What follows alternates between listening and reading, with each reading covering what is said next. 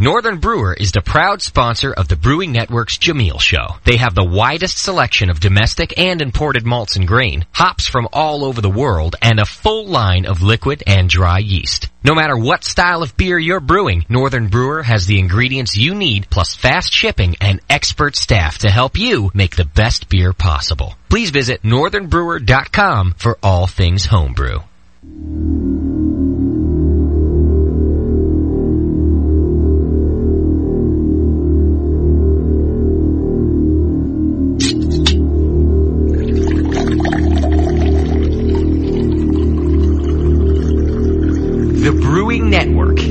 Proud to present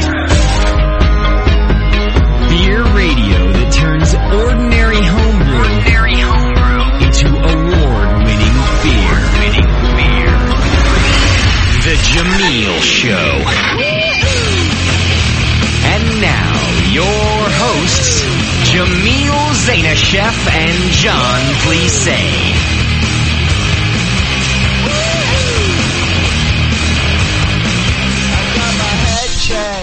Hey, howdy, hey! Hey, howdy, Brewing brothers and sisters, how you doing? Hey, howdy, hey. Yeah. See, now you got it down. I'll have to change it to something else. Gotta get, get a little rasp in there, you know. Yeah. Hey. yeah, welcome to the show. We are back. It feels like it's been a month. It has. It has been a month. oh shit! It has been. Oh, I, I missed you. I missed you too, John. You've been busy uh, signing some books, I hear. Yeah, like 600 or so just for the Brewing Network. Yeah, that's a lot of books. Went out to the GABF, signed books out there. Nice. That's fun. We're going to be signing this Saturday. Wow. Beer, Yeah. beer, beer, and more beer in Concord. Yeah. One to three all day. One to three. All day. I said all day. Yeah. You, you have a short work day. Yeah, that's it. I can Yeah. tell. Yeah, there you go. How's your right hand feeling? Fine. Why? You need me to? no, just as, that's Help a lot of out? I think you know. I mean, Yeah. there you go. It's fine. It's fine. Nothing, nothing wrong with my hand. Hmm. Well, today we're going to be talking about Weizenbock, And, and you know who we have? Special guest. On the phone, Rodney. Rodney. What's his last name? The- Is he on the phone? Rodney, you there? You guys there? Hey, There he is. how you doing? I'm doing all right. How you guys doing? Great. Spectacular. Thanks for uh, making the time to, to be on the show. Oh, hey, thanks for having me on. I appreciate it. Yeah, I, I don't know uh, if everyone knows, but Rodney is the uh, Longshot winner, 2007. His beer is going to be in the Sam Adams six pack. His face is on the label. 50,000 cases. Fifty Don't scare thousand 'em yet. cases. Yeah. Really? Wow, It's a lot of beer. Don't scare him. that's very cool. And uh, the reason you know I wanted you on the show is not just because of you know this one uh, win for that beer. You you've been winning with this Weizenbock for for uh, forever, right? oh, yeah, I got a gold medal this year at the AHA conference Nice. in Denver. And you've gotten some best of shows with that thing too, right? Oh, yeah, in the Midwest, I've uh, stomped over a couple competitions, made some people upset with me, but somebody's got to win, right? Jamil knows what that feels like. Yeah, that's my attitude too. Ah, somebody's got to win. It's going to be me. Stump. the heck with you guys. that's great. So are you drinking a Weizenbock right now, Rodney? You know, unfortunately, I'm all out of it. Uh, he's waiting But- for and- for Sam Adams to to fill him up. there you go. Now, do they? Oh, yeah. Are they going to send you like a keg of this as well, or or Better be two. yeah? Two, like ten. you know. Maybe they can have it piped to my house. There you go. Yeah, run run a pipeline from the from the brewery to your house. That's perfect. It's a little faucet line, you know. Yeah. I wonder what kind of pressure you'd need to uh, run that many miles of a hose. A lot of lot of gas and nitrogen. right next to the bedside. That'd be perfect. Well, and uh, John, why don't you uh, you know start us off with uh, Wow. a little uh, The, the, the honor. Thank you. a little description of the Weizenbock style. Well, when I was reading the style guidelines on this beer, I thought it was an incredible beer. I've never brewed one, so I can I'm excited for this. Um, a Weizenbock, the aromas are definitely rich melanoidins. You know, some bready malt aromatics coming through. Uh, lots of fruit characters. You got your plum, your raisins, your prunes. Um, medium to strong phenolics. You know, hints of vanilla or clove, some banana esters, uh, low alcohol aroma, even though it's a high alcohol beer. Uh, no hops. You know, you just use hops to balance the sweetness. Uh, diacetyl, no diacetyl, no DMS. So uh, visually, it's uh, a dark amber to ruby brown beer.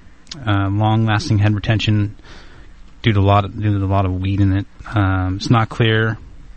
Also, you definitely you definitely serve this beer with yeast suspended. You know, it's supposed to be cloudy. Um, as far as the flavors, um, this this is a doozy.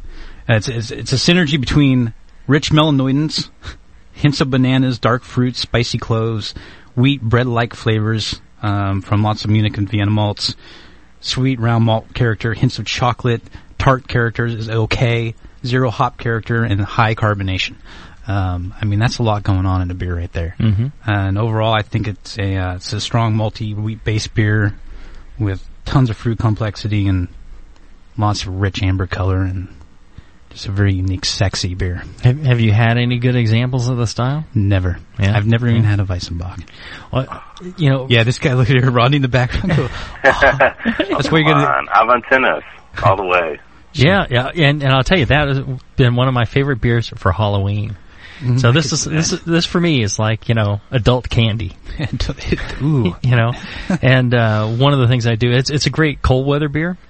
So uh, when Halloween rolls around, you know I'm looking for something uh, you know a little uh, spicy, a little fruity, uh, you know warming, rich.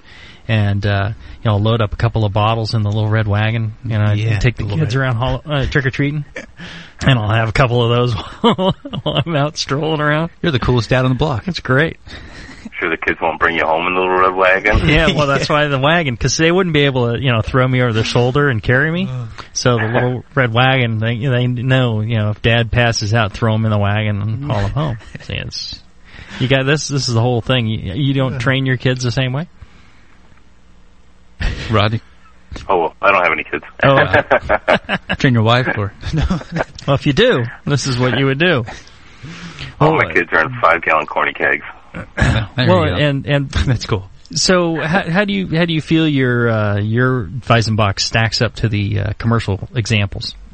Um, I think you know Aventinus is probably a little bit stronger in alcohol than mine is because mine's usually about a, a 1068, 1070 beer, and I know like Aventinus is up there like seven eight, almost eight two. Mhm. So they're at the high end where I'm probably at the so the middle low. But um, it's it's ready to be drank now, so I don't have to let it you know let the alcohol mellow out a little. Right. Well, But um, oh, go ahead. Now, what did you think of the description there? Do you have any uh, personal tweaks on that description? What what what of those uh, descriptors do you focus on? What do you think is is more the focus of the beer? Is it is it everything John said? Is it or you know would you emphasize you know one area over another?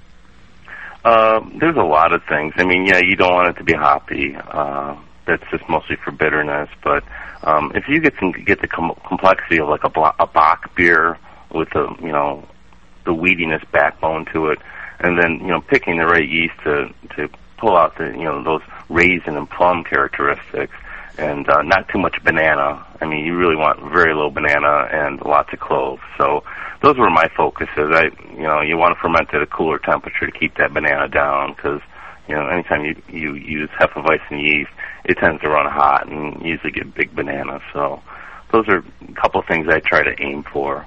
Mm-hmm.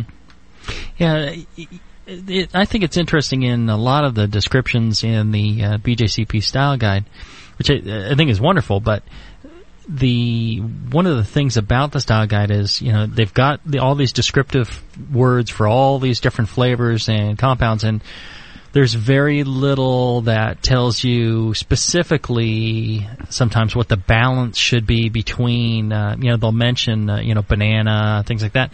And some folks will take that to mean wow, there should be this huge banana note present, but actually, you know, it should be a more subtle, you know, note that's in there. Definitely, a judge, you know, or somebody with a, a fine palate can pick out those those uh, components, but uh, you know, they may not.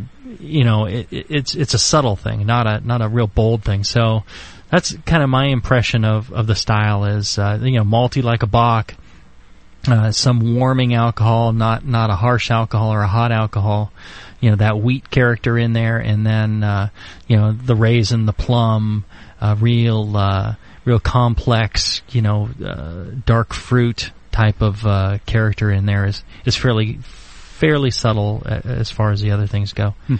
and uh, uh, you know that's kind of my you know leanings towards towards that. Does uh, yeast character, when you serve this beer with the yeast and suspension, does that contribute to any of those flavors you're talking about? Those fruit characters? I mean, they're you're drinking the yeast. you Yeah, for, for me, uh, you know, the yeast just adds more of a yeasty character to it, and, and almost, and if if you have too much, it, it can be a little harsh, kind of like a kind of a, a bite to it, Hmm. you know. But uh, it's kind of like a doughy, uh, yeasty, Yeasty. you know, type of Fair type of enough. type Yeah. of taste. I actually prefer mine to be pretty clear. Yeah, Usually when okay. I when I keg mine, I I want it clear and uh, serve it pretty clear too. And I don't like that too much breadiness or yeastiness. Hmm. At least you know when I have an Aventinus, it's pretty clear too. Right. I don't want I don't want to stir it up. I, I like it clear.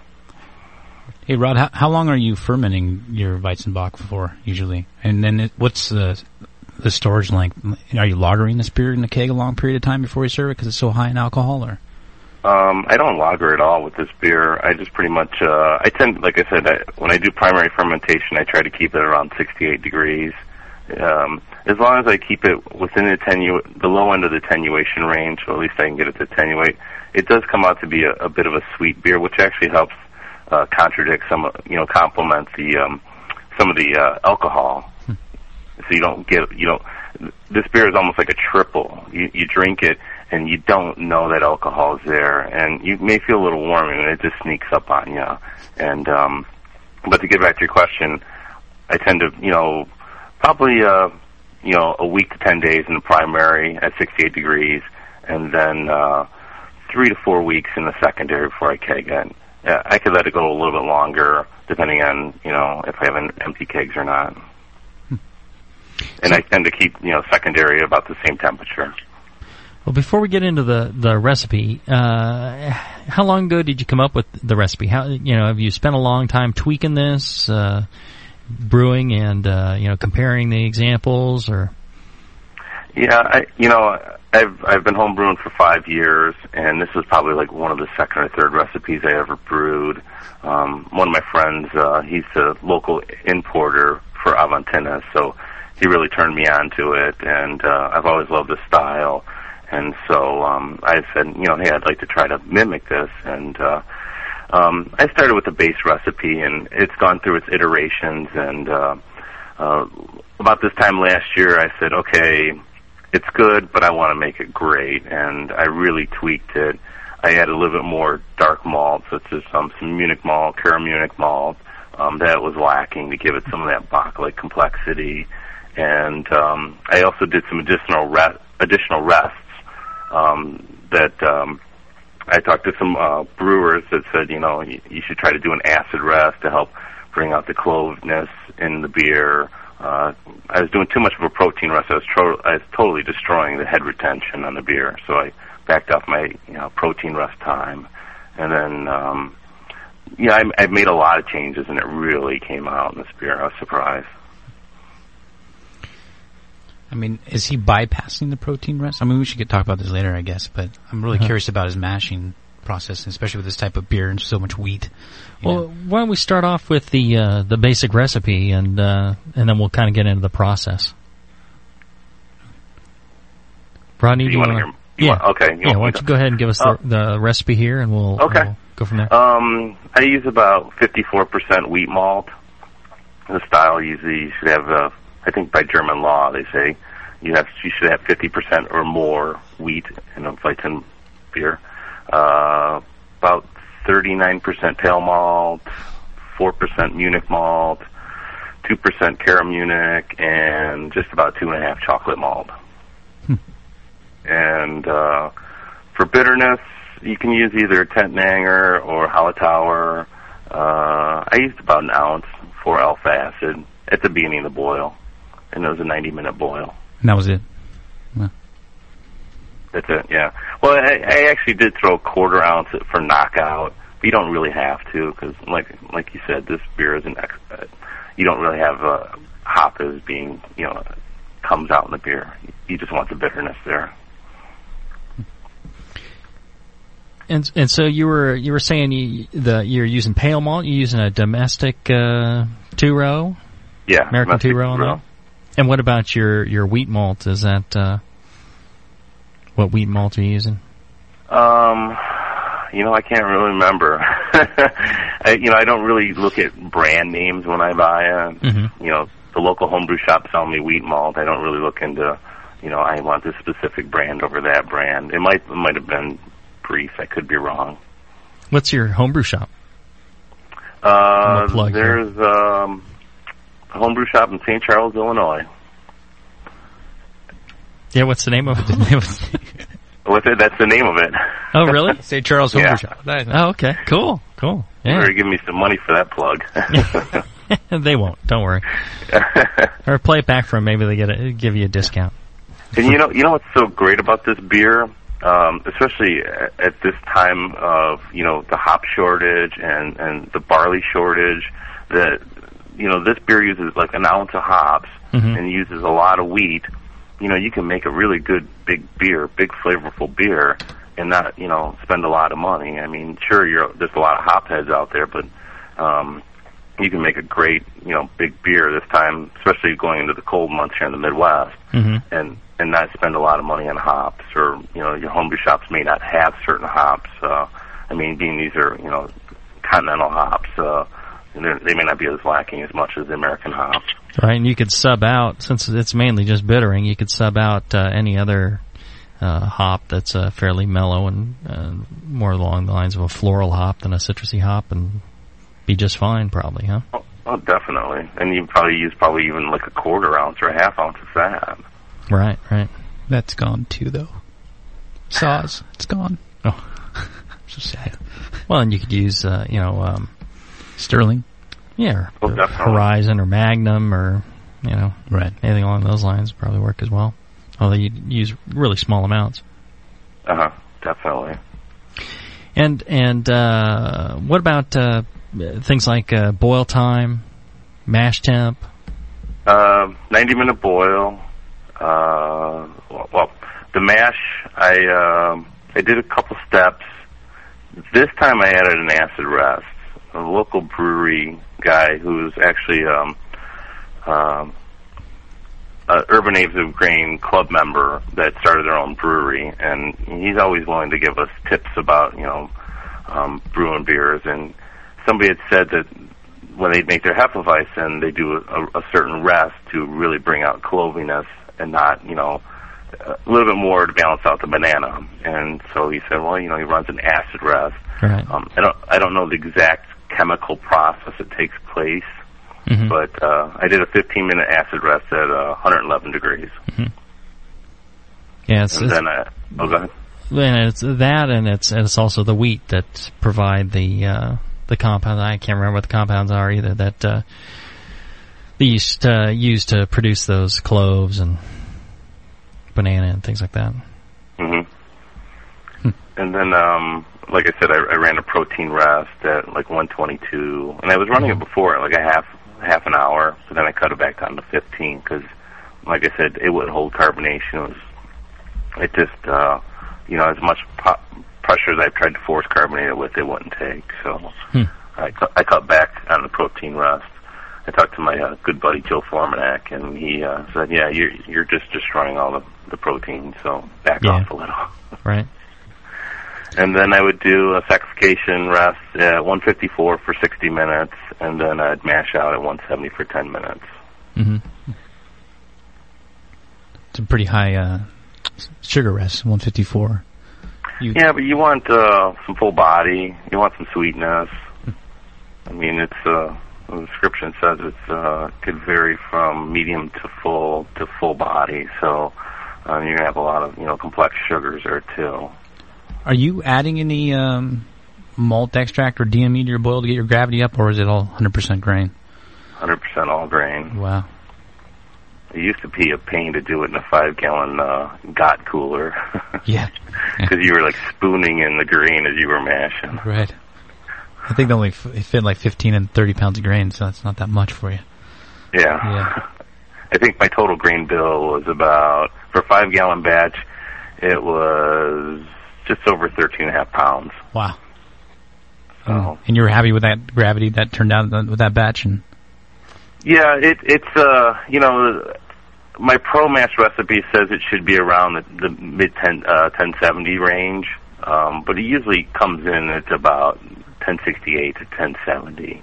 So there's some efficiency that's being lost there, but I'm happy with the end results. And what about uh, the uh, IBUs on this? You, what what kind of reading are you getting that in Pro, Pro Mash? Um, low, like 17, 17.3 IBUs. hmm And that's low. used in uh, what formula? Do you know? Um, I don't know the exact formula that ProMashers uses. Yeah, there's uh, like Rager, uh, Tinseth, uh, Garetz, and uh, uh, I think those are the options that they have. Yeah, I don't know exactly what that where that would be. So, And the default is Rager. So yeah, I think it's probably. oh, and that. there's Daniels as well. right. You, Okay. You use Rager, right? I use Rager as well. Yeah. Okay, and then uh, so once you have this uh, this uh, batch ready to go, uh, then uh, I assume you chill it down. You, you get down to uh, what temperature before you uh, pitch your yeast? Uh, usually get it down to at least about in the in the seventy range. Mm-hmm. and um, like I said, when when it ferments, uh, I've, I've in the past I've made this beer and it's blown the airlock off the top. Uh, Hefeweizen yeast is get very you know vigorous fermenting. It's almost like using Belgian yeast, and uh, Mhm. And it will run the temperature up, and and usually um, you'll get big banana. You let it run too too hot, so. Right. Uh, I usually put it in a little bath of ice water and try to watch it day by day to make sure it stays at least in 70 or, or lower, and not lower than 65 because then the yeast will start to go dormant if it gets too cold. And what uh, yeast strain are you using? Uh, I'm using White Labs. I think it's Hefeweizen 4. Mm-hmm. The Hef four. That's the 380, right? Mm-hmm. and uh, it's less banana, lots of big fruit. Sometimes it comes out. Uh, I've had a, a club member tell me he's like, "Yeah, circus peanut." You get that like candy circus peanuts you used to Mhm. eat with the kid, uh, aroma out of it, and but um, uh, it's not a bad thing, but uh, it's interesting to to hear those comments like that. All right. Let's let's do this. Uh, we're going to take a, a short break, and then and when we come back, we'll get into um, you know some of the comments you've gotten on the, on the on the score sheets you've gotten, and more about fermentation. All right, we'll be back right after this. Coming this fall. Four beer kits and a bag of sanitizer. That'll be four thousand dollars for shipping. Never! I won't pay more than 20 bucks for shipping. Ha ha ha! You will not find a deal like that now. Northern Brewers flat rate shipping promotion is finished. No! I'll never pay that much! Never! My patience wears thin, young home brewer. You must pay too much for shipping. Never fear. Northern Brewers here. Foolish Northern Brewer, your flat rate shipping promotion has ended. No, sir. Now we got 7.99 flat rate shipping all the time over here. Ah! Northern Brewer has all of your home brewing, wine, mead, cider, and soda making needs. And a complete line of award winning beer kits, including the intergalactically boozy Bourbon Barrel Porter. Still with cheap ass shipping. Place an order at northernbrewer.com and get some flat rate $7.99 shipping action. Offer good and contiguous U.S. only. Some heavy and or bulky items are excluded, such as glass bottles, sacks of grain, bulk DME, and oak barrels. Take that, guy. 7.99 flat rate shipping. Ah! My retina! Retina? Damn near killed ya. What have you gotten out of a vial of White Labs yeast?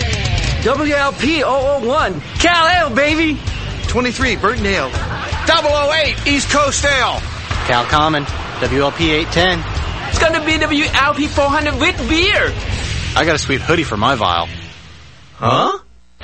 White Labs, your source for great brewer's yeast, would like to invite all homebrewers to join the White Labs Customer Club. Redeem your empty vials for great White Labs merchandise and products. Free yeast, glassware, t-shirts, baseball caps, sweatshirts, polo shirts, and you won't believe what you'll get for 5,000 vials. Members also receive a newsletter packed with White Labs updates and facts, interviews with professional brewers, brew your own clone recipes, beercook.com recipes, and customer club stories. The White Labs Customer Club. Save your vials and get in the club. White Labs. It's all in the vial.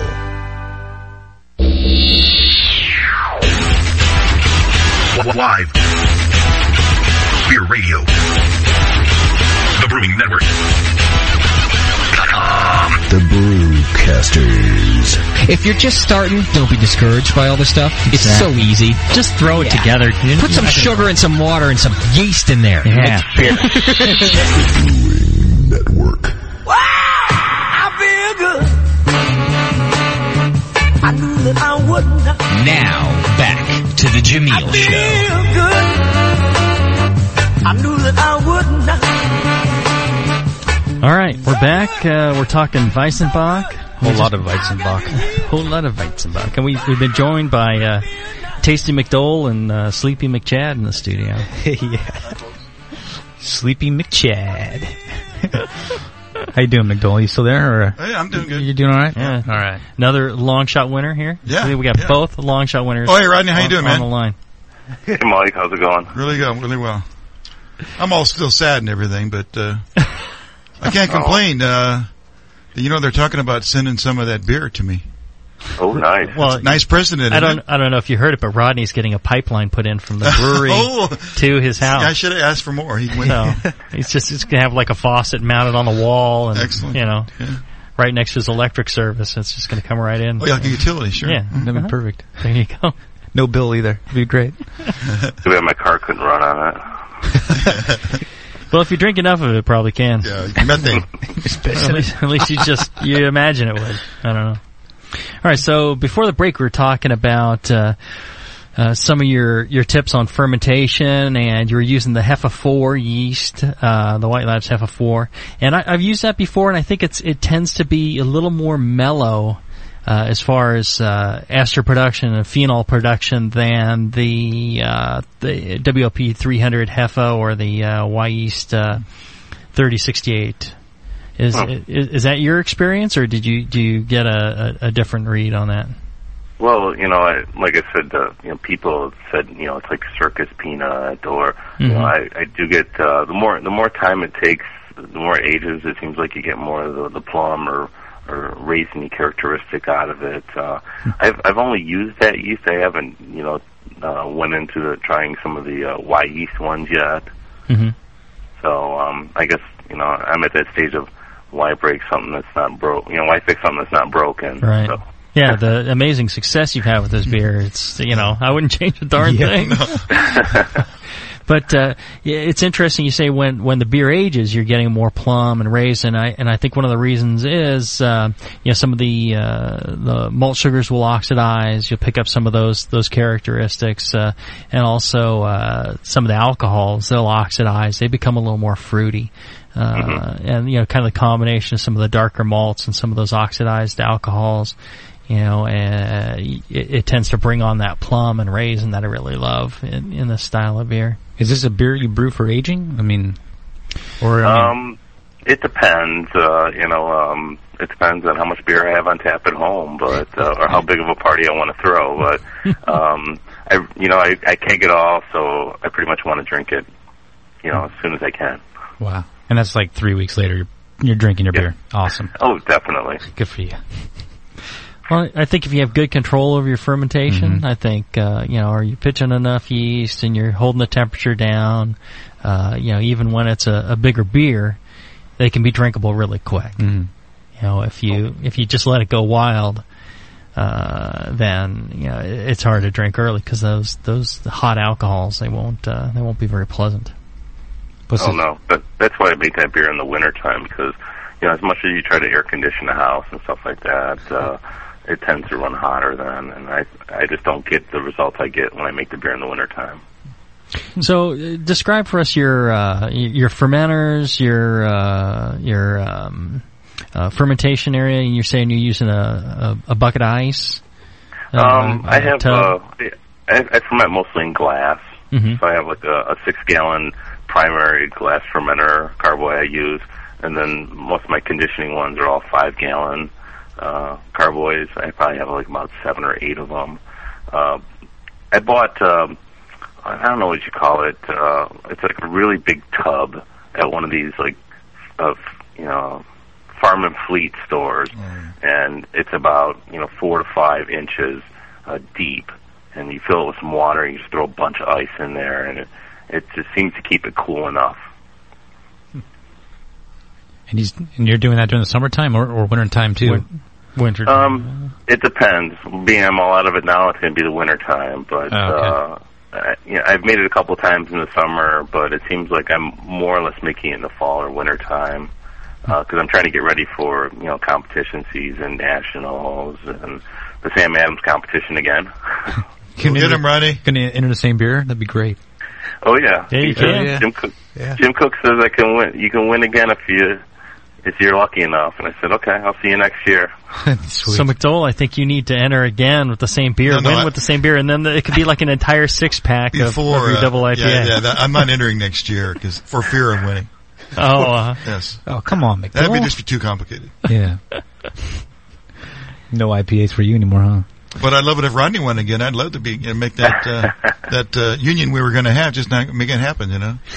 Yeah. We could call it Longshot squared next year. If we There you win. go. so how it, it sounds like you have a fair number of fermenters. How many batches of, of beer do you brew uh, per year? Um, I don't know. Is the government listening? no, nobody's listening. Yeah, absolutely. Okay. uh, you know, there's, I've had my phases. Uh, you tend to make more in the fall and winter, less in the summer. But uh, I usually have 12 to 14 beer uh, uh, uh, corny kegs on tap, hmm and so when it's me drinking it, that's a lot. So Right. So we should But- come over and give you a hand. Yeah. yeah, there you go. Take it home. Um, but uh, you know, I'd say I'd, I'd make you know, I'd go through phases where I'd make a batch each weekend, and so they would just keep you know after the fourth week, the the first one would be ready, and just keep cycling them through until all my get to the point where all either all my kegs and carboys are full, or you know, very rarely are my kegs empty. hmm So. Um, Usually, I'm the weekend brewer. Uh, weekend brewer.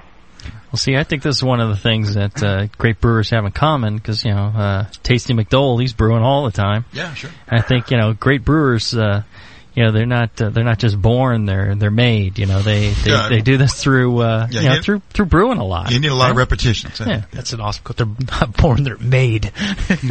right. Lots of practice. Can, can you write that in this book real quick? Yeah, I think I think that's going to be in the second book. yeah, that, that'll be my tip in, in, in the second book. I'll start that off. Yeah, I, I think that'll be my quote right there. I'll quote myself in my next book. Yeah.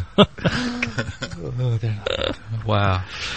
Yeah, but you know what helps make, uh, uh, from my experience was, uh, you know, I was fairly new to the homebrewing community and to join a great club like the Urban Knaves of Grain and to have great brewers around me. I mean, we have Joe Formanek in our club. He's, you know, a Ninkasi winner and, and, See, you're uh, probably a great brewer just from association. It's maybe you know, it's like uh, you know, he's rubbed they're buddies. me. yeah, he's infecting the the brewers around him. Yeah, you're drinking out of the same glass now and then or something. Right, yeah. right. You've caught his Gone around disease. spreading magic dust and everybody's, you know, Yeah. fermenters.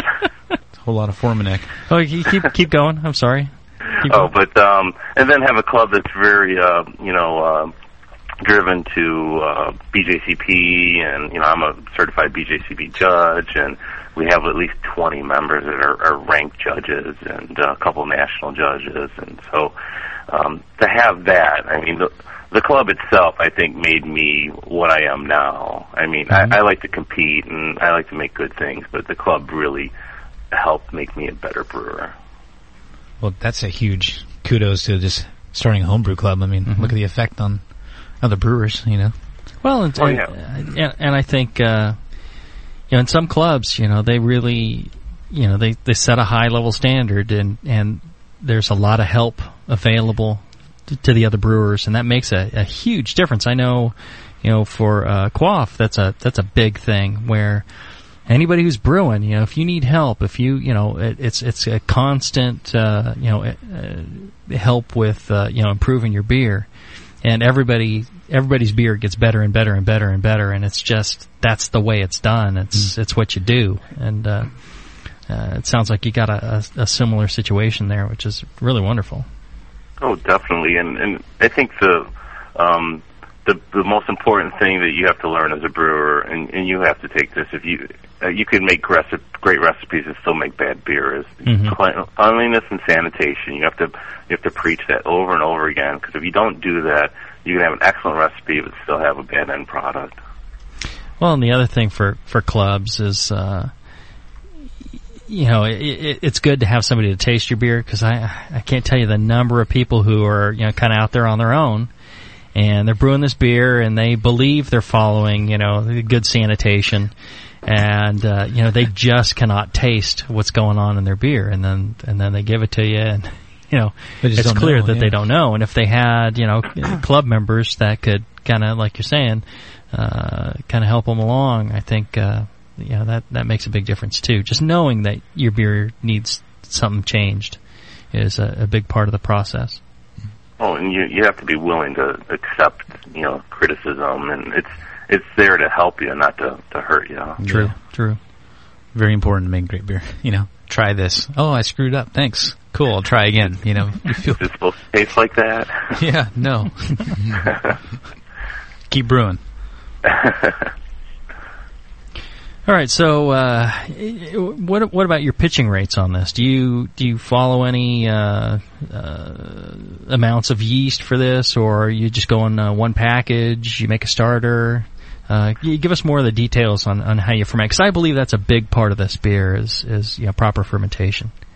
Oh yeah, I, I definitely make a starter. I mean, back in the days, I used to make a starter, and you wonder why certain beers wouldn't attenuate out, or um, it, they're just way too sweet. And so I'd, I'd make a starter either a day, either the night before or two days before. If I had more time, maybe I'd build up the starter. Um, I usually do my starters in uh, an old growler that I have, which works fine with me with a little airlock on the top of it. And just pitch and let it rip, or Yep, pitch and let it thing. rip.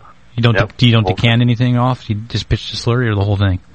I pitched the whole thing. Hmm. Just swish it all up and dump it in. I, you know, I don't, I don't think it'd make that much of a difference. I mean, you could tell me if I'm wrong. No, shit. Now, do you now do you uh, do, do you do a blow off tube or anything like that? Um, for this beer, uh, since I would run it in the six gallon carboy, uh, um, I wouldn't really. I sometimes I would. It depends. It depends on how how much of you know Kreuzen would build up and how how foamy it would get. Uh, there were times where I had to put a hose on it and uh, and, and run it into a bottle, but uh, most of the times it's airlock. I check it the next morning, and if it came down to it, I I have a one of those um, I don't know what they're called, one of the orange caps that Mhm. has the airlock or the blow off, and if it got close to it, then I just put a hose on it and then pop off the airlock and Mhm. let it run. Yeah, I don't think I've ever made a Weizenbock that didn't like blow, blow off violently. Airlocks Every everywhere. time, yeah, it's like, and and the first few times I was like, oh well, you know, it'll be fine, and uh, There's plenty of room in there. No and then worries. I see you know, it's like squirting yeast out the top of the airlock, you know, Can't find the cap that blew off. all from- cheesy down the side, a big pile on the floor. Yummy. Like, oops, I guess I needed a blow off too bad. Yeah. Well, that wheat malt's so fermentable. This is what's going on, isn't it? The wheat. Well, and it's it's got a lot of uh, you know, there's a lot of protein in there, a lot of uh, head forming uh, uh, material, Oh, so uh, it, it tends to uh, tends to as well, uh, you know, form the the head that forms in the fermenter is just very similar to the head that forms. Uh, in uh, in the beer, in a way, I mean, it's it's yeast that comes up Sure. in the in the Kreuzen, but uh, some of the, some of the, uh, the material that binds all that together is is the same, and that's uh, so with wheat, uh, you tend to that, and then the wheat yeasts too. They tend to tend to go nuts. So. Yeah. They always, it's the number one customer complaint. Um, it's exploding on me. What do I do? Is it bad? No. Put foil back on. You're okay. Or airlock, you know. Babysit your beer. Uh huh. Uh huh. Hey, Ronnie, what uh, temperature do you pitch your ye- yeast at? Uh, one about one. Uh, I'm about seventy degrees. 70 degrees. Okay. 70, 68 degrees, 70. It all depends on you know, how long I want to let the chiller run and you know, the time of the year. Because in the summer, you can let that thing run for an hour and a mm-hmm. half before it even gets cold Sure. enough. Because it gets pretty hot in the Midwest, and then in the wintertime, it's you know 30 minutes to, to cool the beer, so it's a lot faster. Hmm. And you're doing a primary set for three weeks. This three weeks on the Oh no, I run the primary for about seven to ten days. Okay. Usually, once I start to see the Kreuzen drop, uh, then I'll transfer it to secondary, and then I'll let that sit for three weeks to three or four weeks. It all depends on you know if I also have uh, any open uh, kegs to put them in. Because if I don't, then it's going to sit a little bit longer. But for this beer, it's fine. And then uh, once once it's ready, you uh, put that in a keg, and then uh, Force uh, carbonate it. Force carbonate. Yeah, force carbonate it. I have like three freezer chests and usually put it in the freezer chest. And if you really want to be able to drink it in two days, you'd want to get that freezer chest as cold as you can. Pump it up with CO2, about 25, 30 pounds. The next day, shake it for a good five, ten minutes, put it back in, put a lot of pressure on it. You could usually drink it within two days, but I've always found out it usually takes a week for flavors to really balance out that carbonation. And, uh, how many volumes of CO2 do you go with on this? What do you target? Uh, I would say about 22 pounds. At at what temperature? Uh, I usually keep my freezer, my chest at about 48, 46, 48 degrees. It's warmer than a lot of us. Serving temperature. Oh yeah, there you go. Well, it's cold in the Midwest. So. Oh right. well, what's the point, right? well, I also have beers in that are English beers too. So you know, you want to have session beers that are at cask temperature. And uh, when you get ready for competition, what do you do? You counter pressure fill? Do you uh, what? Do you, how do you prepare your your entries? Um, I pretty much uh, take uh, I take all the bottles and I clean them and I fill them with sanitizer and then I put them in the fridge for about a day, well in the morning, and get the fridge cold. And then uh, um, end of the day, I dump out whatever. Like usually, if I'm going to enter two enter a beer, two bottles, maybe three, and so I dump out the, the sanitizer. Um, I'm lucky enough to have my brother who works for Ecolab who has this uh, sanitizer that's uh, no rinse, uh, clear, odor free, and um, uh, so I use that, and then I get the keg really cold too the same morning, and then um, I bring the keg out and I put a piece of racking cane hose on the on the the tap, and I fill from the bottom. This is McDole's method. yeah, this is. and uh, because because the keg and the bottle are so cold that you usually stop the CO2 from you know evaporating out of liquid as quick. That's that's interesting as hell. That the two Longshot winners. I think we've bottled the long identified- shot winning beers the same way. That's so cool. I think we've identified the key to winning the Longshot. So everyone out there listening, Yeah, this is it. what you want to do is take a piece of racking cane, jam it into your, your picnic faucet, and fill your bottles that way. Yeah. Well, the hose, the racking cane hose. From the bottom up, right? There you go. And and the other trick too is is usually you want to cap on foam, so you fill them pretty high, put the cap on them, take something like a your or the plastic part, and thump the side of the bottles, kick up a little CO2, push out that oxygen, and then cap that thing. Good kind of uh, you know It's a mad science. yeah. You see, it's not getting foamy. Shake the bottle as you're filling it a little bit. Yeah. Wow. Good tip. There you go. All right. So we're going to take another break. And when we come back, it'll be a chance for people to, to ask you some questions. You up for that, Rodney? Oh sure, why not? I got to get another beer now. Okay. All right. You have a couple of minutes. We'll be back right after this. If you like the prices you get from the major homebrew shops but live on the wrong coast, or if your local homebrew shop doesn't carry what you need, or if you just want a shop where you are appreciated as a customer and treated like a friend, head on over to the Do-It-Yourself Brewing Company at DIYbrewing.com. They have an extensive selection and are bringing new products in on a daily basis. In fact, if you need something they don't have, just let them know and they'll get it for you as soon as humanly possible. Check out all their products, recipe kits, winemaking supplies, and specials at DIYbrewing.com. DIYBrewing.com.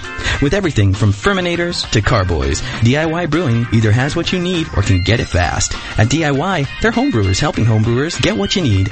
Visit them in Rollinsford, New Hampshire. Call 603-205-4168 and stop by DIYbrewing.com and get brewing. And during the month of October, get $5 off any $50 or more order with coupon code BN. Do it yourself with a little help from DIY Brewing. Hi, I'm Sean O'Sullivan, the brewmaster and co-founder of the 21st Amendment Brewery and Restaurant in San Francisco. Six years ago, Nico Freccia and I opened the 21st Amendment on 2nd Street with the intent of bringing back the local neighborhood brew pub. Well, the neighborhood has really changed over the years, but the 21st Amendment still remains a great place for people to meet over a terrific meal and a tasty pint of beer. In the past, the only way you could enjoy the 21st Amendment's handcrafted beers was at the brew pub. Well, all that has changed. Now, the 21st Amendment beers are available in cans. That's right, cans. When was the last time you had a great beer in a can? Well, that day has come. We're offering our world famous watermelon wheat and 21A IPA in cans. Cans are a better package than glass because cans keep the beer fresher longer, but you can also take cans to places where bottles can't go, like the beach, lake, golf courses, and sporting events. So join us in the revolution to take back the can from the big breweries and crack open a cold 21A craft beer in a can. The 21st Amendment, 563 2nd Street in San Francisco, just two blocks from Giants Park. Did you know that you can not only order from More Beer online at morebeer.com and receive free shipping on most orders over $59, but you can also shop in person at their two retail locations located in Concord and Riverside, California. In fact, the Concord facility has grown to over 15,000 square feet to fit all the new products, expanded showroom, and new knowledge center classroom. And now, in conjunction with the Brewing Network, More Beer is making it easier than ever to keep up on what's happening. Download the More Beer monthly podcast by clicking podcast at morebeer.com. You'll learn about More Beer's history, sales and discounts on More Beer products, get to know team members, and hear ways to save you money. They're also launching a brand new website soon with more features and a better online shopping experience. So go to morebeer.com or call 800-600-0033. That's 800-600-0033. You're listening to the Brewing Network.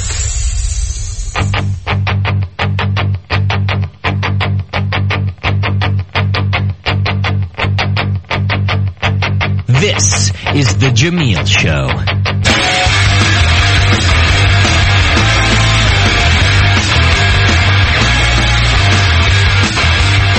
All right, we're back. We're talking Weizenbock with uh, Rodney. uh, Rodney Ki- Kisby, right? Kisby. Yeah. Kisby. Yes. Uh, what's your last name? Oh, do you want me to try to pronounce your name? yeah, do it. Do it. Kib Kib Kibzey. Gibbsy. Kibzey. Sorry. Gibbsy. B before the Z. Yeah. Kibzey. I always confuse those. Uh, yeah, yeah. I always just known you as Rodney. Oh. But I, There's very few Rodneys in the homebrewing community. Yes, that's right. and and and it's interesting because uh, I think when I when I first really knew about you was your success with the Weizenbock. I think in in some other competition or something. And I think Joe and I were talking about uh, how you do so well with this this Weizenbock and how Uh-huh. great this Weizenbock was. And this is you know a, a couple of years ago, I think. Uh, probably. I, I know that um, you know we've gone to the last couple AHA conferences in uh, Baltimore and uh, Vegas Mm-hmm. and Denver just recently. Very cool. All right, so Justin, how's the uh, chat doing? Have we got uh, some questions coming up? Yeah, for- we got for some, a lot of people hanging out and uh, talking. Uh, everyone's talking about Sam Adams and uh, uh, asking a few questions for you guys. Um, a lot of questions just started coming through about the bottling procedure now that you and Tasty over there just uh, revealed that, just dropped that bomb on everybody. Uh, so why don't I start with that since that was the closest thing. Um, how do you sanitize before filling like that? And and I guess maybe what they're getting at is, is you guys doing anything extra besides just uh, a regular sanita- sanitation? I mean, I, I clean mine with hot water and scrub them with a scrub brush, and then I have a bucket of sanitizer. I just submerge the bottles and pull the bottles out of the out of the bottling bucket, and and then put them in six pack and throw them in the fridge. Because then then it's going to get even colder because it's a liquid; it'll hold the coldness versus just shoving the whole bottle in. Right. Okay. Do you cover them when they're in the fridge at all? Do you put like uh, foil or anything over them? I usually try to keep anything garlicky away from them. Garlicky. so I but, take it. uh, not not really. I just leave them open because it's sanitizer. Uh, they're usually on the top shelf, Mhm. so um, there's usually nothing getting in them. And usually, I, I hope I don't have anything in there that's got really strong aromas. I try not to when I make bottling beer to keep that away. And is there there any special temperature of the beer for either one of you? Is it just you know like what you'd serve it at? You know, as cold as you possibly can, huh? Yeah, especially if, you, if I'm bottling like a highly carbonated beer, like a like a Belgian beer. Uh huh. I'll get it really really cold. I mean, like 29, or I might even get it down where it's starting to get. It's almost too cold, but you can bottle it before it, you know it, it starts to freeze up or something. Because it, it, if you want to keep it a really high carbonated beer wants to foam up on you, even if you're using a other bottling uh, techniques. So cold bottle, cold beer, you can't beat that. Yeah. You're lowering the pressure though, aren't you, to serve it? I mean, Yeah, we're, you're yeah, not- I'm, yeah, I'm, I'm, I don't know about you, Rodney, but I'm, I get my, I fill my bottle at about three psi or something like that. Oh yeah, I turn it down way low, Yeah. and and uh, it's usually two about two pounds. I I, I fill mine, and uh, depending on how many bottles I'm filling up, I'm usually adjusting it as I'm filling at the same time. Yeah, sure, right. Uh, so you're lowering the pressure so that you can fill, but are you Still. are you over carbonating because you might lose some carbonation? Yeah, for competition beers, I always bump them up a little bit beyond my like what I would normally do for uh, drinking. What about you, Rodney?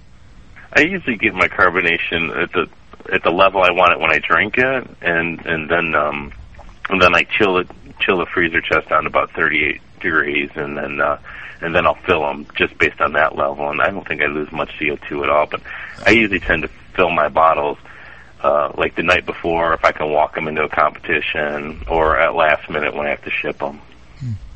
Okay. that way they're fresh and carbonation's fresh and yeah, Just like draft out of a bottle. Right. You guys don't have any trouble uh, getting, um, you know, the fill level right? You know, because I've done that before, and uh, it's just foaming everywhere.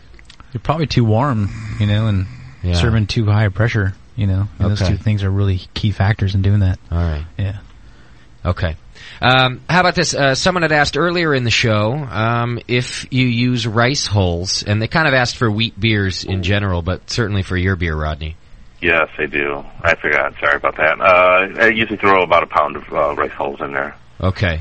I have a, a 12 gallon false bottom Polarware pot. Nice. And if I don't do that, then all that stuff even gets through that and uh, gets underneath the the false bottom. That's not good. Okay. Have you found that rice hulls increases your efficiency at all? No, I don't. I, I, I guess I, I guess I haven't did enough time to think about that. But no, I mean, what would what, how would that do that? Would just keeping the the wheat above the above I'm just false curious bottom. if it's. I, I've never used rice hulls, but I've always heard with wheat beers that you want to use rice hulls. So I'm thinking, if I'm going to brew this, maybe I should do rice hulls because if I'm going to do just all all grain with this beer and add no extract back. Well, the do I- benefit of using the rice hulls is to avoid a stuck sparge.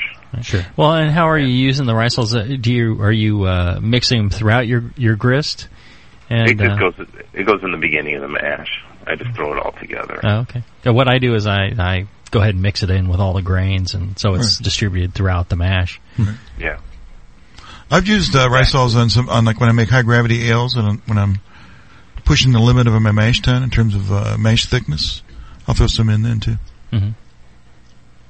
Is there a reason? I mean, Well, you get better flow, you know, through a, Sure. the. I think that's why you were alluding to earlier was the uh, efficiency. Yeah. I think the rice hulls might may affect that in some beers because the you know the things get to move around, you know, better. You don't you know because you're not stirring your mash, Right. So the liquids only move around through you know good good clear paths to do it. And I think the rice hulls uh, Right. help that. Well, if I'm a brewer and I'm going to do Rodney's step mashing and acid res, protein res, and saccharification res, there's a lot going on there as far as recirculating, raising your temperature. I'm just curious if adding rice hulls would help me do that. That's all.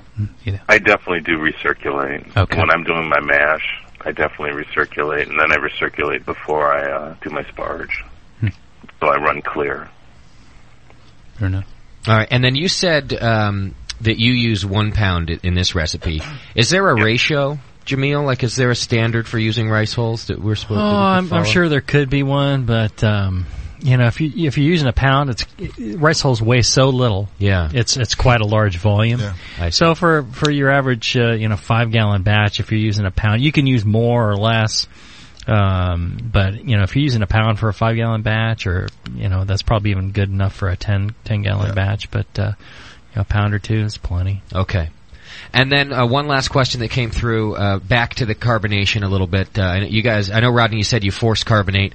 Uh, they want to know if you just use head pressure, pressure, or if you do the old quick shake method, cool it down, shake it up, and get it carbonated quick. Um, like I said, uh, I've I've did the the shake and you know carbonate, get it really cold and shake it, and uh, it doesn't doesn't seem like the flavors balance because uh, there's a lot a lot of carbonation on your palate and stuff like that. It, it usually takes a week for the beer to you know say, okay, I'm not getting like all this carbonate on my palate. I'm starting to taste more of the flavors of the beer. So um, I would like to drink it in two days. I, I'm very impatient. That's why I don't make lagers. So, gotcha. so, uh, but um, usually it takes a week for it to really balance out. But it, it doesn't hurt anything to shake the, you know, shake it up. Uh, you know, two days to get carbonation. But it's going to balance out. Eventually, the carbonation is going to hit that point, and uh, when you taste it, you're going to start tasting more of the flavor and less of the carbonation you're getting out of it. Well, and I, I'm with you on that, and I and I I think it's a, a combination of things.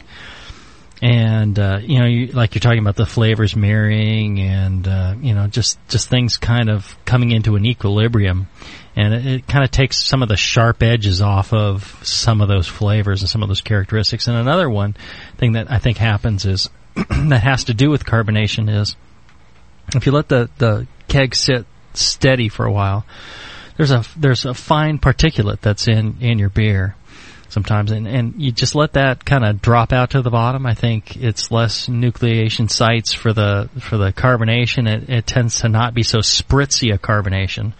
One of the and, and one of the ways I, I came across this was i had a uh, a 60 shilling ale that uh, you know i carbonated up. I waited like a week and and it was so thin and spritzy and the carbonation just blew right out. And i forgot about the keg for like a year. And at the end of a year malty. what happened is, yeah, the the all of a sudden, it, it, so instead of like these really large bubbles that just you know gave no head whatsoever, and it was you know real spritzy, the all of a sudden the the head was really tight, Yeah. tiny little bubbles. And uh, you know, it was real smooth, and it wasn't spritzy. It was still carbonated the same, but it, it made a world of difference in that beer. And I think again, you know, a lot of that little particulate, you know, that fine dust kind of settles to the bottom, and uh, I think there may also be a pH related thing there because the pH drops as fermentation occurs. The pH drops pretty quickly. Uh, you know, through the course of, of making your beer, or in the course of you know a couple of weeks, you're going from you know uh, down to a fairly low level, and I think over time that that pH can have some effect al- also on the beer, and it just takes a little while. So I think that might might have something to do with it as well. But is, uh, is the carbonation lowering the pH at all? You think? uh, carbonic acid? Oh, yeah. it- yeah, it should. A lot. So, or- so I think uh, I'm not really sure, but uh, some goes into solution. I mean, Sure. you know, yeah. So uh, I think uh, you know it's that combination of things that really make a world of difference in a beer. So if you can let a beer sit, like Rodney's saying, right, you know, it, it, it improves, and even in just a week, uh, you know, it makes makes a makes a difference. So sometimes when a beer doesn't seem quite right, it you know, it might just be worthwhile to just let it sit in the keg for for a while. Right. And try it every every so often, and then and then you'll see uh, the progression over time. So on that note, Rodney, if, I, if I'm going to brew this for nationals next year, Me too. When, We all when- when- are. when should I brew this? You now have over 10,000 people probably going to brew this Yeah. uh, and enter it nationals know. in the Longshot. So, uh, Do I brew it in like Kiss this one two goodbye. weeks or when? When do I do it? Come on. You're not going to Well, tell you know. Oh, now you're going to hold uh, back, huh? I think some of us are getting tired of you and Joe Formanek winning in the contest. Oh, So, yeah. uh, Yeah. We'll, we'll keep that a secret. I like this guy. That's Yeah. awesome. Yeah. Good yeah, work. those guys need to be cut back a little bit. I agree, Rodney. oh, that's so the two Longshot winners. Yeah, yeah. Yeah, I know. There's a new, there's some new kids in There's a town. new rising. Yes. Teaming up on Jay Z. I like this. yeah, Joe. Yeah. It's awesome. That's all I had from the uh, from the chat room tonight, guys. So Well, Rodney, did you want to uh, kind of recap your recipe and uh, give us any additional tips that we haven't covered? Anything, any any sage advice for, for people out there brewing their first Weizenbock that uh, you know, they want to make a, a, a good example, one that uh, you know they'd be proud to, to share with their friends. Uh, Um, yeah, you, I mean, you definitely have to use at least over 50% wheat malt. I Mhm. mean, that's that's the key when making, you know, Weiss style beer. Um, and uh, some of the Munich malts, CaraMunich's, chocolate, uh, can give it that, you know, Bock-like characteristic. Um, low hops, as I said before. Pick the right yeast that doesn't give you lots of banana. Gives you some uh, some dark fruit characteristics. Um, of course, use use rice hulls because nobody likes to stuck sparge, and uh, you know, uh, be be clean and sanitary. That's the biggest important thing. Oh, one one quick thing. Have you ever tried this with extract? Have you ever done an extract version of this? Um, you know, every year then they have the the club only extract. Um, I have yet to do that. Uh, sometimes I forget how to make an extract beer. That's funny. I hate to say it. You're but like, what is uh, this? Yeah, like how do I do that again? Right. Well, anybody out there d- doing this as an extract beer, what you want to keep in mind is that most of those wheat extracts, they're maybe you know 50-50 wheat and and uh, pilsner malt or pale malt or uh, you know 60-40 something around there. So you know you would remove you know some of the wheat and pale malt from from Rodney's uh, recipe for that and making that conversion and. Uh, I, I I think uh, yeah you can make a pretty solid uh, example of this using extract as well. Yeah, I think more beers is 60 40, I believe so. Mhm. Just replace that Mhm. with extract. So All right. I think this has been a good show. That was fun. You, you've been an excellent guest, Rodney. oh, thank I you for appreciate having me on. And and you know just uh, uh, all the times I've met you before and talked to you before, y- you know you you seem like a really nice guy, and and and I think uh, you know there's something you know about you and McDole that seem very similar. I don't know if uh, you and uh, McDole got a chance to talk much at the uh, Longshot this year at the uh, uh, GABF, but. Uh, you guys seem to share a lot of that same uh, kind of character, which is really cool. And so it's nice to see uh, nice guys finishing first. Oh, thanks. Finally. Thanks, you man. Instead of the bastards like uh, Formanek and me. Yeah, yeah. you beat me to it. Oh, yeah. That's awesome. I knew someone was saying it, so I have to say it first. All right, so uh, I also want to mention that uh, Northern Brewer is our sponsor for the show. They do a, a great job supporting us and supporting Yes, the uh, homebrew community. And uh, if you get a chance, go over to northernbrewer.com. Check out their uh, their nice site and uh, the uh, great brewing supplies they have. Uh, let's see.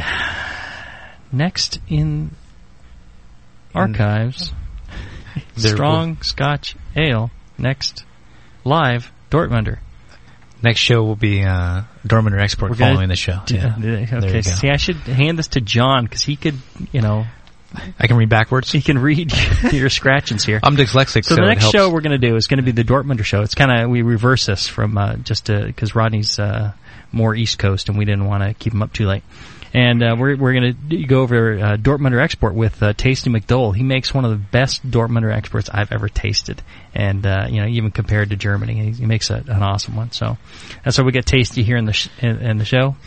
And then uh, next in the archives, Strong Scotch Ale. So I guess after Dortmunder, Justin is saying he's going to play the Strong Scotch Ale show. No. No. The next show we're going to do. Yeah, because you're not paying attention to to your listeners right now, Jamil.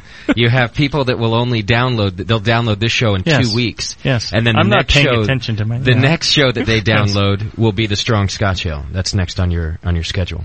after Dortmunder. Or after. After Dortmunder will be posted tomorrow. Right. Yes. Weizenbock will be posted in two weeks. In two weeks. So if you're listening to my voice right now, the very next show you will receive will be the Strong Scotch Ale. You see how that works?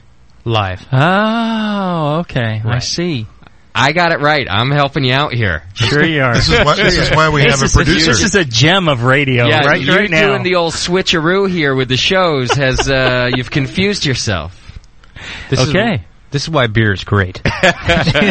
I'm stone sober. yeah, you I think that's the problem. I think it is the problem. Clearly. You're right. Yeah, he's trying trying to be helpful, and that's just screwing things up. All right, I think this, this has been a great show. I think people uh, really will uh, get a lot out of it. And uh, if you try uh, Rodney's uh, recipe, I think you have a killer Weizenbock. Oh, thanks. And the beer, the, the Longshot beers come out in February. Yeah, and what? Oh, one one more question. What, what did you think of the uh, the the the proto batch that they did? How how Oh, close uh, is that to I- yours?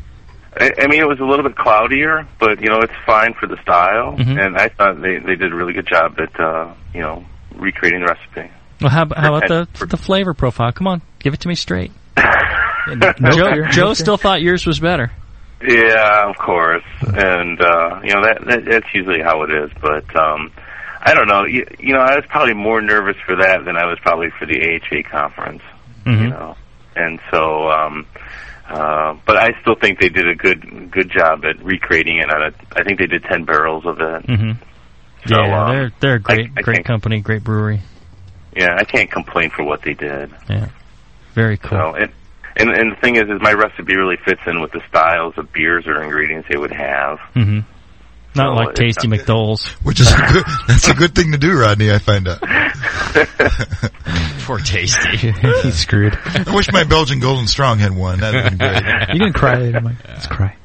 I think Rodney planned it this way. He knew that the hops were going to be a problem. So what are they going got to this do? Really Yep. low Is hop. they going to double up on uh, Rod, Rod's beer there in the uh, in the six pack? I have no idea. As long as they, oh, I'm not going to say anything.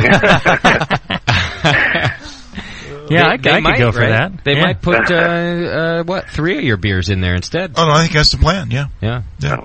and Mike makes a good beer. You know, you know, if he starts home brewing now, maybe he can have enough to, to fill that his beer. There you go. yeah, that's what I do. If they can't get the hops, I'll get them. I'll have the beer. You'll ready. brew it yourself. Yeah. You'll be hand labeling them. Yeah. That's a lot of label. Filling them all off off, off a rack and cane. Fifty and thousand the, uh, cases of those. Yeah. yeah. wow. Drawing the labels with a crayon. yeah. He'll do it. Don't don't get him started. Stick figures. Look how man, you look hurt. You all right, buddy? What? I'm okay. Oh no, I'm over the uh, the Longshot. thing. All right. All right. Great show, everybody. Thanks. Cheers. Cheers. All right, so if you're listening live, we're going to do uh, Dortmund Export next with Tasty McDole. Uh, if you're listening on the archives, the uh, next archive up in two weeks is going to be Strong Scotch Ale. Brew strong. Brew strong.